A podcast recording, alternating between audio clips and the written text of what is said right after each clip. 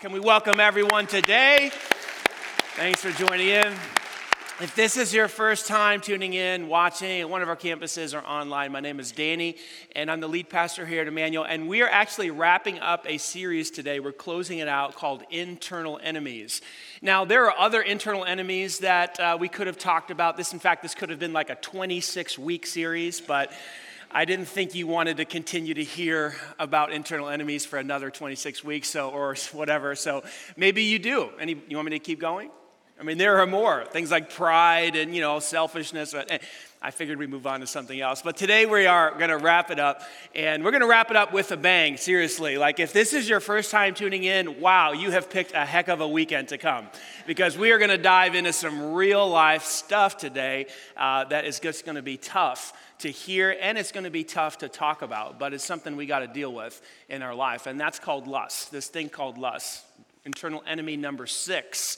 Today we're going to deal with this issue of lust. Now, there's all different types of lust. You can lust after cars, you can lust after, you know, money, you can lust after material possessions, bigger homes, stuff like that, power. And that's certainly true. The word lust by itself simply means strong desire. But today we're going to talk about specifically, we're going to talk about sexual lust because it is an epidemic today. It has reached biblical proportions, if we can say that.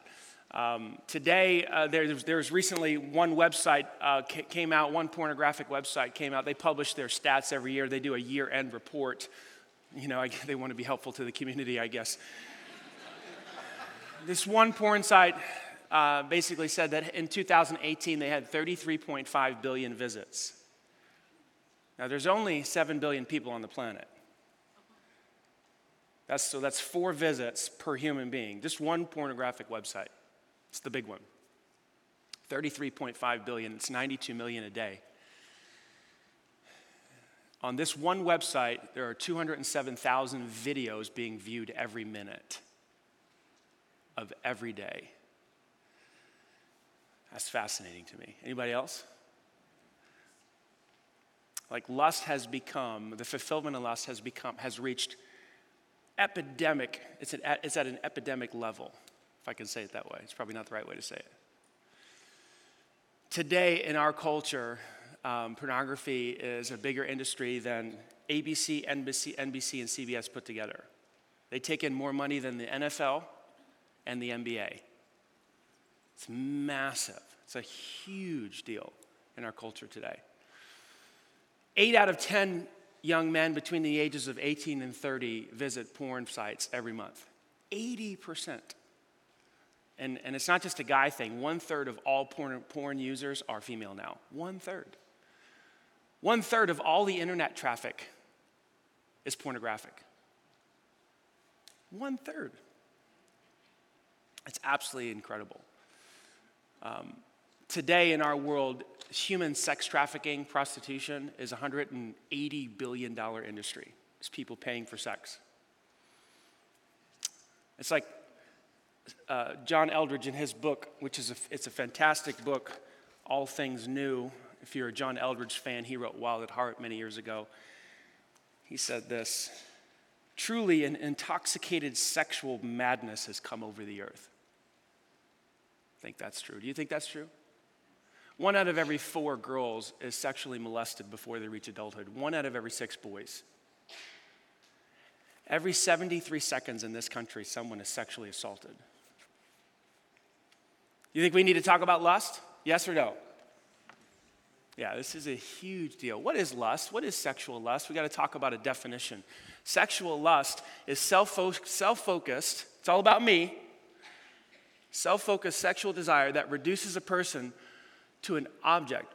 Now, this is why pornography is wrong. I know that some of you like, well, what's the big deal? We use it to spice up our marriage, this and that. You know, it's not, as long as you're not like, like doing anything to anybody, isn't, isn't it okay? No, no, no, it's not okay because pornography, the whole point of it is to reduce a person to an object that you will use to satisfy your own sexual desires. Make sense? Yes? That's lust.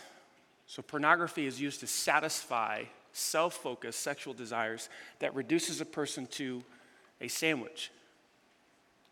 Lust is no different from when you and I get hungry. I'm hungry We open the fridge. What is there? Well, I'm to go make a sandwich. We don't love food. We say we do, especially like Chick fil A sandwiches.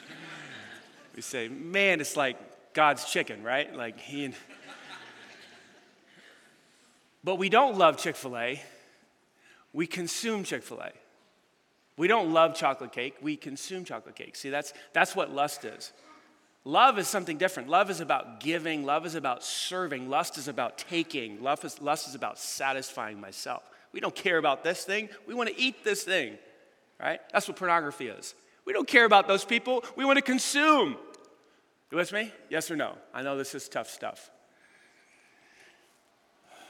Lust reduces people to a sandwich, and people are not sandwiches. Write that in your notes. Like it's not on the screen, but you need. They're not. People are not sandwiches. Women are not sandwiches. Men are not. They're not sandwiches. So we got to figure this out. And the reason we got to figure this out is because lust destroys. It tears families apart, tears character apart, tears reputations apart, tears marriages apart. I mean, you've heard the story, right? Dad, mom, raising three kids. He's got a good job. Everything's going well. Looks great on the outside, but he can't keep his eyes off of his secretary. And because he can't keep his eyes off his secretary, he can't keep his hands off his secretary. So he commits adultery with her. And for a while, it goes unnoticed. He covers it up, but then it gets found out. Mom says, We can't play like that. Divorce, family splits up. You heard the story, right? Have you, who has not heard this story? And then the family divides. That's lust. That's the, that's the consequences of lust. I'm not even talking about sexually transmitted diseases, but that's a whole nother thing. By the way, it's on the rise again because millennials are not controlling their lust. It was on the decline, but now sexual transmitted diseases are going up. Uncontrolled lust destroys our lives, it, it actually kills. Every year in our country, we have, right now, it's amazing, a million abortions. It's been like a couple years ago, it was like 700,000, 600,000, 500,000. It's just rising. Because people are hooking up, you know, and they're hanging out and they're going out and then they're having sex, casual sex, and oops, we got pregnant. And then it's like, well, I don't want a baby. Do you want a baby? Well, no, I don't want a baby. And so there's like, let's just go abort it. And last time I checked, that's like murder. So over the last 10 years, Americans have killed more babies than Nazi Germany killed Jews. That's staggering. Lust is a big deal. Do you agree? Yes or no? It's destructive. So if it's that type, if it's that destructive, we ought to be able to like open up the Bible and see all kinds of like warnings. Hey, dude, get away from this deal. Don't go near it. And that's exactly what we find all over the book. Let's just look at a few. Here's one father to son. Proverbs chapter 7. This is father to son advice. He's, this, this, this dad, Solomon's talking about this naive young man who's just acting on his sexual lust, his impulses. Watch what he says about this young man in Proverbs 7. Son, this, this man follows her on impulse like an ox going to the what? To the, to the slaughter. A little feedback today would be good because this is a tough topic. like a deer bounding into a trap until an arrow pierces his liver, like a bird darting into a snare. Watch this. Not knowing that it will cost him his, say it with me, his life. Lust destroys, takes you further than you want to go, costs you more than you want to pay, keeps you longer than you want to stay, is the way one preacher said it. It's like playing with fire. We think we can handle it, but we can't. Destroys our lives. In 1 Thessalonians, the Apostle Paul is writing, and, and by the way, in the New Testament, most of the letters that Paul wrote are letters written to specific churches that had specific problems, like our church has problems. Listen to what he says to this church in Thessalonica, to a group of Christians who, who were allowing their lust to get out of control. Listen to what he says. 1 Thessalonians chapter 4. It is God's will. Now, that's an interesting phrase because there's not many times in the Bible do we see this phrase right here. There's like two other times where it just blatantly says, hey, pay attention. This is God's will for your life. That you should be sanctified. All that word means is to be set apart, that God would take you out of the world and set him apart for His purposes, set you apart for His purposes. That you should avoid sexual immorality, stay away from it. That each of you should learn to, say with me, control. And that's what we're to try to talk about today. We're to try to talk about control. How do we control our body in a way that is holy and honorable, not in passionate lust like the pagans do who do not know God? See, people who do not know God are not interested in God. They live by the appetites of their body, lust being the strongest one, so they have sex with whoever they want to have sex with. They look at whatever they want to do, click on pornography, they masturbate, they do this, they rape, they hurt. Not like the world who doesn't know God. Stop acting like them. We are, we are sanctified and set apart. We, as Christ followers and believers, must learn to control our bodies in a way that is holy and honorable, controlling lust. And the reason we need to do that is because if we don't, it'll destroy us. You say, I don't really need to hear this talk. Come on. I mean, I, I mess around with porn a little bit, but it's not a big deal. And do I really need to sit through this? Some of you might want to walk out. I, I, would, I would urge you not to. Here's why because godlier people than you have been destroyed by lust. How many of you would say that King David was godlier than you? My hands, both my hands are up. King David wrote most of the Psalms. He was a poet warrior. He was tight with God. He heard the audible voice of God many times in his life. The Bible says that he was a man after God's own heart, and guess what? Lust kicked his butt. 2 Samuel. One day, late in the afternoon, David got up from his nap and he was walking on his roof of his palace. He was the king. As he looked, we'll get back to this word in a second. As he looked out over the city that he was king over, he noticed there was a woman of unusual beauty. She was taking a bath. He sent someone to find her. Now, I want to pause right here in this little space right here. We know what happened in this little space, don't we? It doesn't say, but we know what happened. He looked, he saw, and his lust was kindled. Yes? Wow, look at her. How do we know his lust was kindled? Because he sent someone to find out who she was. Come to find out, she's the daughter of Eliam and the wife of Uriah, who was a leader in David's army. That wasn't enough for him to go, ah, oh, I shouldn't, I shouldn't want her. No, his lust was already fired up. It was already kindled. Just look what he does. Then David sent messengers to get her, and when she came to the palace, he slept with her. What was she supposed to say? No to the king? Who says no to the king? He abuses his power and he fulfills his lust. Remember what lust is Lust, lust is self focused sexual desire that reduces a person to a sandwich. And that's exactly what David did. Now, does the story end there? Oh, no. We're just getting started. He thinks it does. He sends her back home. No problem. You know, just another day. And I just, I got hungry, so I ate, right? Come to find out she's pregnant. Now David's got to figure something out. Remember, this guy is godlier than you and I put together. And lust got the best of him. Right? Well, he's got to come up with plan, a plan. So, what is, what, what's, what's he going to do? He's got to cover it up. So, he calls Uriah off the battlefield. There was a war going on. And he gets him drunk and he says, Okay, I'm just going to have you go sleep with your wife. And then, you know, everybody will think that the baby is yours and, and, the, and this thing will go away. Only problem was Uriah had more integrity than David. He thought to himself, How can I go home and sleep with my wife and sleep in my own bed? I've got soldiers on the battlefield fighting. I'm not going to go home. So he doesn't go home. And David's got to resort to plan B, which is murder. He tells his lieutenant, Joab, to put Uriah on the front of the lines where the battle is the fiercest. And then when it got really, really hot, to draw back and leave him by there, you know, leave him out there by himself, defenseless. The plan works. Uriah is killed. David takes Bathsheba into his own home. He thinks he's gotten away with it, but he hasn't. Here's what's interesting about lust, and, and, those of you who are caught up in pornography and all this stuff and the trap, and, and you know about this because you live with this. Lust always requires more sin. It's, it's, you eat the sandwich, you do the thing, you watch it, you, you, you, you, you cheat or whatever it is that you do, and then you gotta, now you gotta cover it.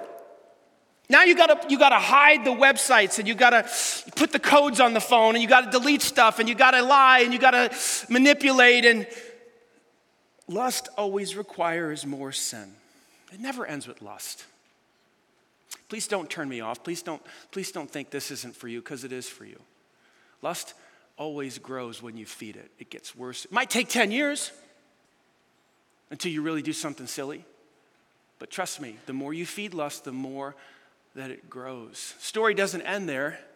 David thinks he's gotten away with it, but guess who saw everything go down? Who? Our Father, your God, my God, our God, Jesus, the Holy Spirit, was watching this whole thing unfold.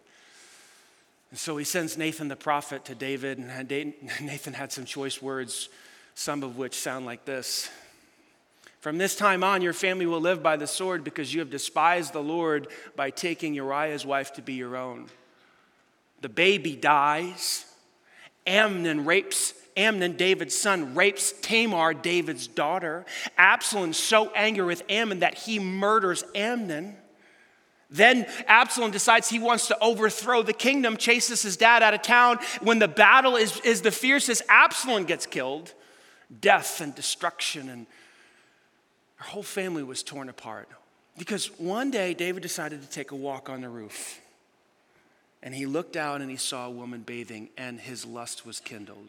Think about all of the destruction that that one little look, that one little walk costs him.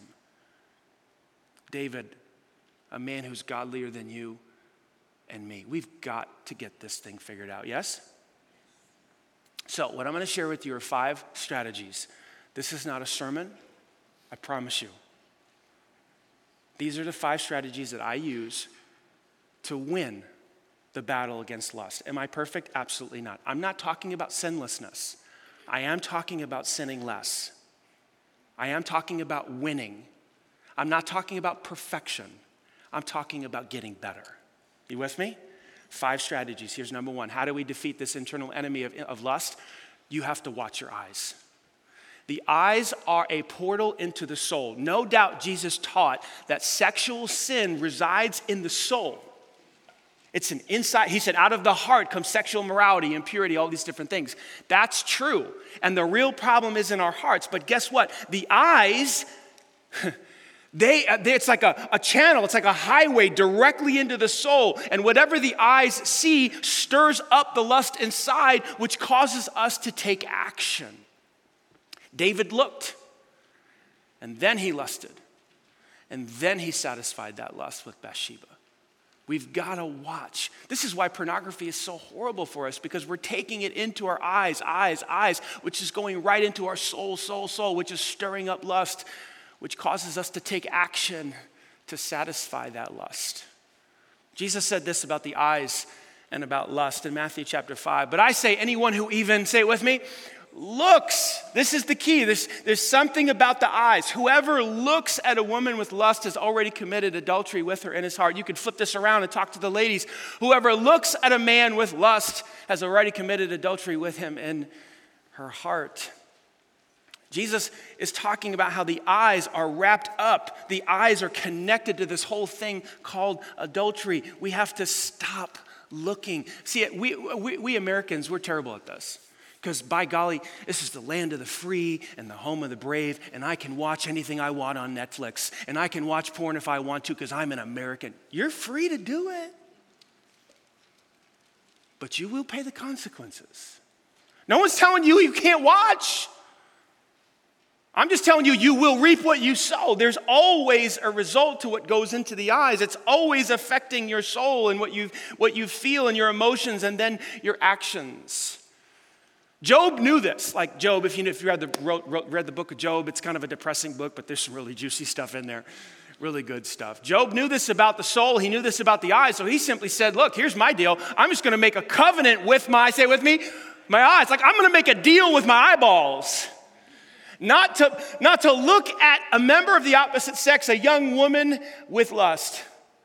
He understood that the, that the eyes are a portal into the soul, and if I want to defeat lust, I've, I've, got to, I've got to close my eyes. Now, to be clear, I'm not talking about the first look, right? The first look, uh, you can't help it sometimes. Sometimes it's a billboard, sometimes it's somebody in the gym that's wearing a, something they shouldn't be wearing. And you, and you can't help it because they walk right in front of you. I'm not talking about the first look, ladies and gentlemen. I'm talking about the. The second look is the, oh. Yes? That's the look with lust, right? That's the one you controlled. The eyes and the soul, and now you're trying to stretch your neck out and see a little bit more. We've got to control our eyes. Strategy number one. Strategy number two, you got to seek the kingdom of God. Look, we all seek something. To seek is to look for something, look for more, you know, authority at work, look for more money, you know, get, you know, more success for our children. We're all seeking something more influence, more power. Jesus said this in Matthew chapter 6. Here's what I want you to do I want you to seek the kingdom of God above everything else in your life. A promotion, a new car, a new house, a, you know, a, a spouse, a, you know, a pregnancy. I, before you seek anything, I want you to seek the kingdom of God, and I want you to live righteously. And then guess what? I'll add everything else you need. I'll, I'll take care of you. So to seek after something is to, is to look for it everywhere you go. And, and, Jesus gave us this prayer to give us a little help. You know, it sounds like this Our Father who art in heaven, say with me if you know it, hallowed be thy name. Your kingdom come, your will be done on earth as it is done in heaven. That's our prayer. That's a prayer to help us to seek the kingdom every day. We're supposed to say it every day. Today, God, I'm going to seek the kingdom. I want your kingdom to come. I want your will to be done on earth. You know what that prayer does? That prayer sets us up to join God in what he is doing. And that is what the kingdom of God is. What is the kingdom of God? It's the place where God is doing things. It's the activity of God. Our job is to join God in his activity. Let me tell you something. If you're joining God in his activity, will you ever end up on a website, a porn website? No, you won't, because that's not what God's doing. It's like you and God cannot jump on a porn site together. Listen, I don't mean to be crude, but you and God will never end up masturbating together. Did he say that? That's why I said this is PG 13, this, this sermon, because you have to understand this is, you got to think about it this way. You and God will never end up in bed with someone who's not your spouse. It ain't gonna happen if you're seeking the kingdom. You see how this helps you to live above lust? You and God will not be entering into the cesspool of lust if you are seeking the kingdom. He's going to take you in a totally different direction. Number one, you've got to watch your eyes. Number two, you've got to seek the kingdom. I love the way Dallas Willard said it. If we're not living in the great drama of the goodness of God's kingdom, all the things that God is doing in the world, sensuality through the body is all that we have left under our kingdom. I actually disagree with this. Sensuality is one of the few options that people have. There's also the pursuit of power, there's also the pursuit of pleasure through drugs and alcohol. If somebody can't have an orgasm, they'll get high on meth. Doesn't matter. Get, if they can't have an orgasm or look at porn, they'll go get some heroin. Like, that's what we have. Like, those are the most exciting things out there if we're not going to live in the drama called the kingdom of God. We're going to get something. We're going to feel something. We need to feel something. You ask me, yes or no? We got to seek the kingdom. Number three, these again, these are my strategies. You don't have to take them. I'm just passing along what works for me. Number three, you got to fill your mind with truth. And I'm talking about fill it, cram it, jam it. I'm not talking about reading your Bible in the morning for 10 minutes. I'm not talking about that. I'm talking about every moment of every day thinking about what the Bible says, thinking about the truth of God's word. Listen to what Paul said in Romans chapter 12. Don't copy the behavior and customs of the world. 33 billion, 33.5 billion people checking out porn sites. 92 million a day, 207,000 videos a minute. Don't, don't, don't fall into the cess. Don't, don't follow the world. That's what they're up to. But let God transform you or change you by what? By changing the way you say it with me, you think. See, you see, when it comes to lust, if you want to beat lust, and I do, I do so want to beat it. I have to think differently about it. I cannot see people as a sandwich. I cannot see the opposite sex as a sandwich. And some of you struggle with same sex attraction. You cannot see the same sex as a sandwich. Can't do it. You got to think differently about people. People are not objects to be taken for your gratification and satisfaction. What would happen if you thought differently about people? What if you saw every woman as a mother, every woman your age as a sister, every younger woman as, as a daughter? Ladies, what if you saw every older man as a father? Every man your age as a brother, and every man younger than you as a son. Well, that would change the game. What if you viewed them? What if you thought about them that way? They wouldn't be sexual objects, would they? I mean, who lusts after their sister? I mean, if you lust after your sister, we have to talk after the service. We got deeper issues. But most of us don't have a problem sexually desiring our mothers, our sisters, and our daughters. Yes? That's exactly what Paul told Timothy to do. Listen, treat Timothy, Timothy, young guy, sex drive is high, young man, you know, in his prime. Timothy, here's what I want you to do treat older women as you would your, say with me, your mother. Treat the younger women with all purity as you would your own sisters. Well, that changes everything. I remember as a youth pastor, I was about 23 years old, and I had 17 year olds coming into the youth group, and, and uh, sometimes they were, you know, wearing stuff that, you know, this immodest, you know, showing their boobs and stuff, and their butts, butts and boobs. Everyone wants to show their butts and boobs. Um, and when, when they would do that, I, had, I have to, I'd have to, you know, think differently about it. Like, I'm like pretty close to them in age, so it's like, wait a second, this is, this is getting weird. And I had to choose to look at them as my daughter. I didn't have a daughter at the time, but I had to look at them as my daughters. And you know what ended up happening when I looked at these girls as my daughters? They weren't sex objects. They weren't attractive. Of course, they were attractive, but they weren't attractive in that sense. I became angry. Instead of drawn sexually, I was like upset with them. Like, oh. I had some compassion too. But sometimes what would, it would be so bad that I would, I would say, a girl would walk into the youth group, I'm their high school pastor, and say, hey, come on over here. Come into my office. Put this extra large t shirt on. Like, go down to their, you know, oh, Pastor Danny, why do I have to, why do I have to put that shirt on? I can see your boobs. That's why. Like, right here. And then you're going to walk into the youth group where there's other 17 year old boys who are in heat and you expect them to pay attention to my sermon? Are you crazy? Put the shirt on. You know, and then they put it on. Why did I, why did I do that? Because I looked at them as my daughter. I was upset. I was mad. I was frustrated. You know, we had to do the same thing with the guys. The guys would like to take their shirts off, you know. Come on, guys, help the girls out. Put your shirts on. You know, we got to think differently about the opposite sex or sex in general or lust in general if we want to fix this deal. Let me give you this next one. You've got to be radical. Number four, you've got to take drastic measures if you have to. Drastic measures. Listen to what Jesus said. This is so interesting. It's one of the most confusing things that Jesus actually said. Right after he said, If you look with a woman with lust in your heart, you've already committed adultery. Next thing he says is very interesting. Watch this. And if your hand, even your strong hand, how many of you are righties? Most of us are righties. How many of you are lefties? So he's talking, for those of you who are righties, he's talking about your right hand, your strong hand. If you're a lefty, he's talking about your left hand. Now, how important is your right hand? If you're a righty, you write with it, you throw curveballs with it, you fix tires, you know, you fix peanut butter and jelly sandwiches with it. I mean, it's pretty important, right? He says, if your strong hand is causing you to sin, isn't it interesting how he chooses the hand? He's talking about sex. Let you think about that. if, you if you can't control your hands, cut it off.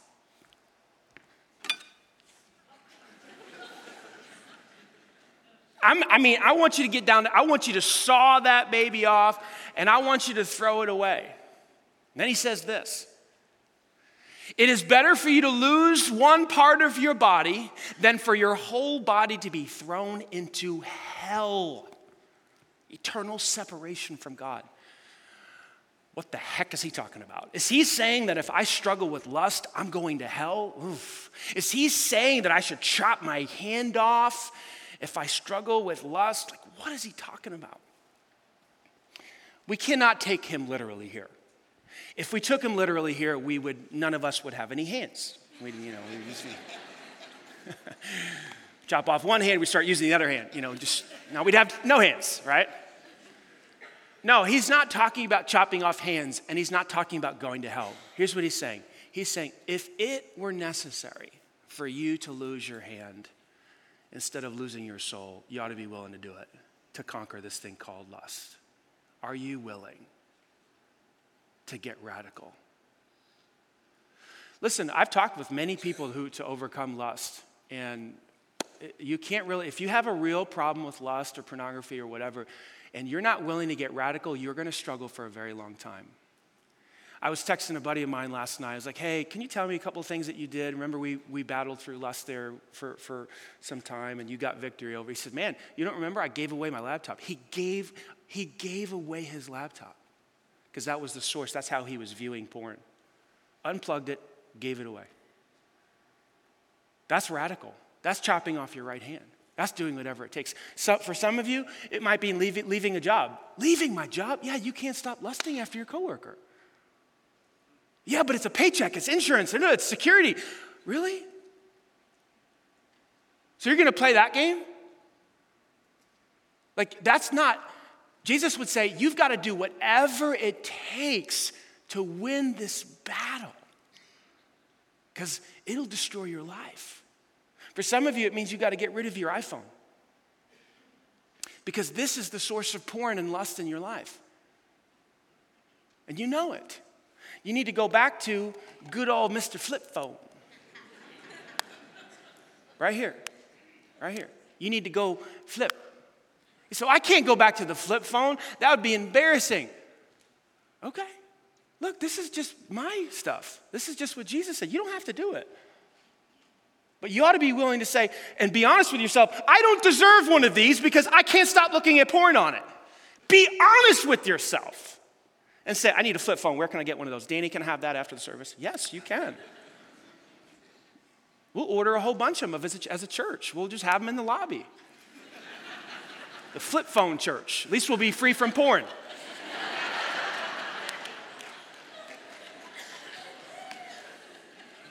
we get real practical here at church, so we get down to business.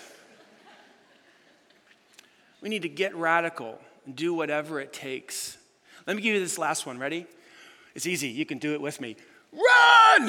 hey, can you say that with me, all of our campuses? Run! I mean, this is like one of the easiest strategies out there. Just get out of there. Don't try to fight it. Don't try to beat it. Just run. Just get out of there. Listen to what Paul said, 1 Corinthians chapter 6. Run from sexual sin. Get out of there. No other sin so clearly affects the body as this one does. For sexual immorality is a sin against one's own body. Like it's sexual sin and lust is a unique sin. It tears us apart psychologically, emotionally, physically. No other sin does that. Sure, there are other harmful sins out there for sure. But this one, this one gets into the soul.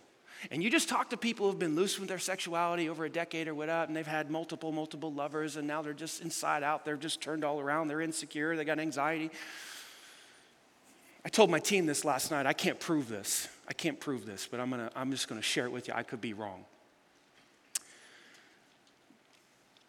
But the use of pornography and lust in our world today has, has skyrocketed to epic proportions. Human prostitution, slavery, it's like this psychotic thing that's taken over the planet.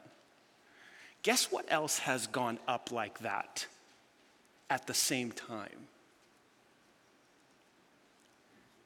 Anxiety. You look at the numbers. I can't prove it, nobody has put the studies together. But when your sexuality is crazy and you're satisfying your lust in all different types of ways that are outside of God's boundaries, guess what goes up with it? Oh, do I have a disease? Do I have this? Like, is she gonna find out? Is he gonna see? Cover up. And we're comparing ourselves. You just talk to a woman that's been cheated on. Just talk to her about the anxiety she feels. Why did he, why did he feel the need to go out on me? Am I not good enough? Am I not pretty enough? Destroys her. Vice versa. You just talk to a man who's been cheated on. What was wrong with me? And like, no other sin like it. That's why God says, run. Like there's a way to do sexuality and it's beautiful and it's safe and secure and it's inside the context of marriage between a man and a woman. Stay there, stay there, stay there, stay there. Don't leave, but run from everything else. Get away from it. We got to do what Joseph did. Remember Joseph? Potiphar's wife's coming at Joseph. Come on, sleep with me, sleep with me, sleep with me. Nobody will find out. Joseph was in charge of Potiphar's house. Certainly, he could have found a little private room where they could have got it on and nobody would have found out. Goodness sakes, he was 30 years old or so. He was a healthy young man. His sex drive was very high. He could have gotten away with it. Instead, he said, How can I do this thing and sin against God? Watch what he did. Genesis 39. She came and grabbed him by his cloak, demanding, Come on, let's sleep together, let's sleep together. She did it day after day. This particular instance, watch what Joseph does. Joseph tore himself away, but he ran, he left his cloak in her hand as he ran from her. Sometimes we just got to run. We got to get out of there. We got to move. We got to get out of that environment. We got to leave the office. We got to leave the leave that conversation. We got to we got to leave the leave this. There's the web the web session we're on. We got to we got to we got to get out. We got to run from this deal. So those are five strategies that I use in my life. There are other things that I do. I'm just passing those on to you. And, and here's why I'm so passionate about this. Ultimately, you want to know what the reason is? Ultimately, I want to be used by God. I don't know if that's your motivation or not. I can't make that your motivation. But ultimately, I don't want to do something in my life and disqualify myself from being a blessing to you or to anybody else God wants to use me to bless. In fact, that's the very motivation that Paul gave Timothy. Listen to what he says in 2 Timothy chapter 2. He says, Timothy, come on, if you keep yourself pure, if you live above lust, you will be a special utensil, an instrument, a tool for honorable use to do things that God is doing in the world. Your life will be clean and you'll be ready for the Master, Jesus, to use you for every, say it with me, good work. Oh, you over there, Stephen, Jill, John, we got one. Come on over here. They're, they're winning the battle of lust. Let's use them for honorable use. Let's get them involved in a good work. Let's partner up. I, I, I don't want God to say, oh, we can't use Danny. He gave in to lust, he cheated on Jackie, he disqualified himself. No more campuses, no more blessings. We got to put him aside. Let me ask you a question. Joseph became number two in Egypt underneath Pharaoh. Do you know the story? Yes or no? You know the story? Joseph, after this whole debacle, go to prison, all this stuff, becomes number two in Egypt. Do you think he would have ever made it there if he had given in to lust with Potiphar's wife? Yes or no?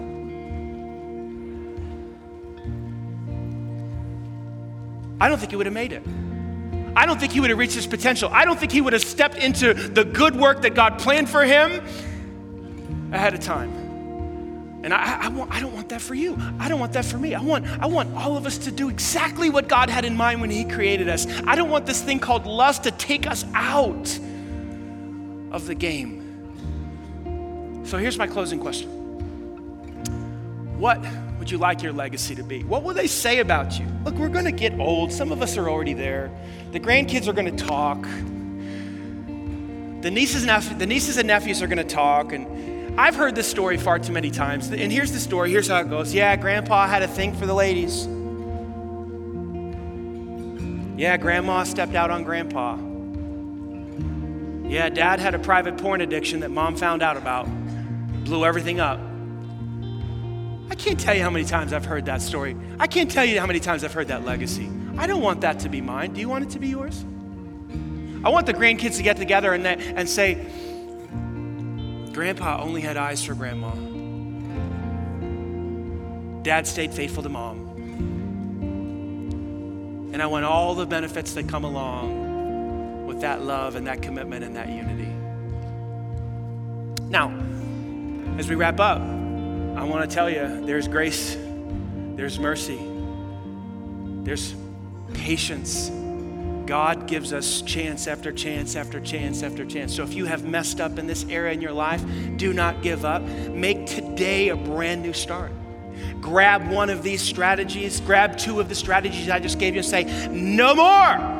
No more porn, no more masturbation, no more, no more. I'm done. I'm, I'm walking forward. I'm going to get radical. I'm going to seek the kingdom. I'm going to run and start over and create a different legacy for yourself. That's how God works. Isn't it awesome? Are anybody else glad for the grace of God, the mercy of God, and the second chances? So, Christ came to this earth to die for sinners. He didn't come to this earth to die for people who got it all together. Maybe today you put your faith in Him. Maybe today you put your trust in Him. You say, man, I've messed up. i am so involved in sexual sin. It's, it's, there's no way God would. Like, He died for those very sins. He paid the penalty, the penalty for those very sins so that you can be in a relationship with Him, so that you could live with Him. Would you trust Him today? He died on a cross for you, He paid the penalty. I'm going to say a simple prayer of faith. It's a prayer that's saying, God, I love you. I trust you. I'm gonna, please forgive me of my sins. I want to be your child. If you would like to do that right now, just take these words and make them your own and become a child of God. Would you pray? Say, Dear Jesus, thank you for grace. Thank you for mercy. I believe you died on the cross for my sin, to forgive me wash me Give me a brand new start, a brand new life. So I ask you to be my Savior right now. I put my trust in you. From this day forward, help me to defeat the internal enemies anger insecurity and envy and lust by your strength, by the power of your word. I pray this in Jesus' name.